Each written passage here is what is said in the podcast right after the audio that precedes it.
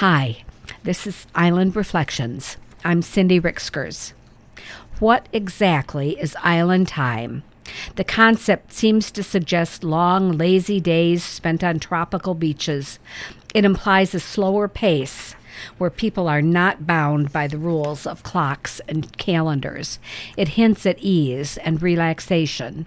Even though Beaver Island is far enough removed from the mainland to feel like a world all its own, the people that live here are still subject to the basic rules of time.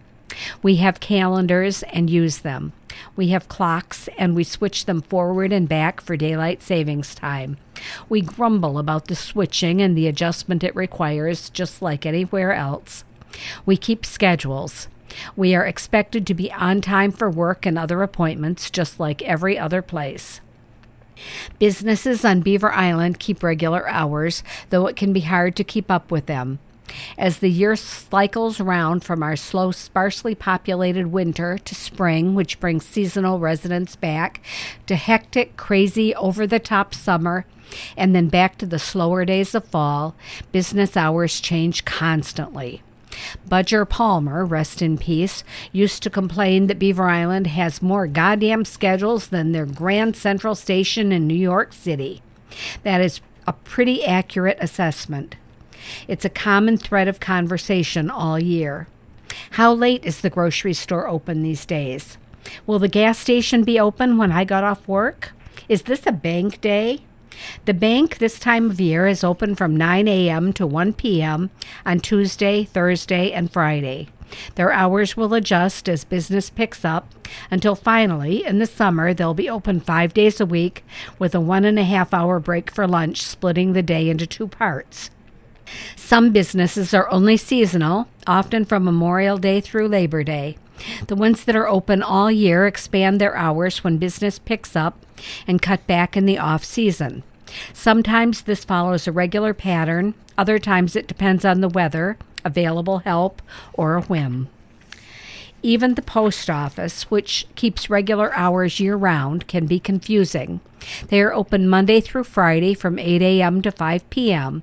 They close for lunch from 12:30 to 1:30 during which time the window is closed so you can't buy stamps but the lobby is open so you can pick up your mail if you have a post office box and the window closes at 4:30 Saturday I don't know my point is that we all spend a lot of time here thinking about time so what's this island time well, when you rush to the bank only to find that there are a dozen people ahead of you, relax. Turn it into a social occasion. Ask folks what they're up to these days. Do they have plans for spring break? And how are the kids doing? There's only one teller, and impatience will not make the line move any faster. This is island time. When you're treating yourself to a restaurant meal and the service turns it into an hours long venture, stay calm. Have a book to read for occasions like this. You never know how short staffed a place may be. Island time. With several stops to make in town before you go to work, you're running late, nearing panic, when a deer crosses the road in front of you. Stop. Watch the deer. He may stop to watch you too. They are curious creatures. Wait for the second deer, and sometimes even a third that will be following close behind. This holds true if the wildlife you encounter is a few dozen ducks crossing the main street downtown, a flock of wild turkeys, the rare fox, or occasional beaver. Pause. This is island time.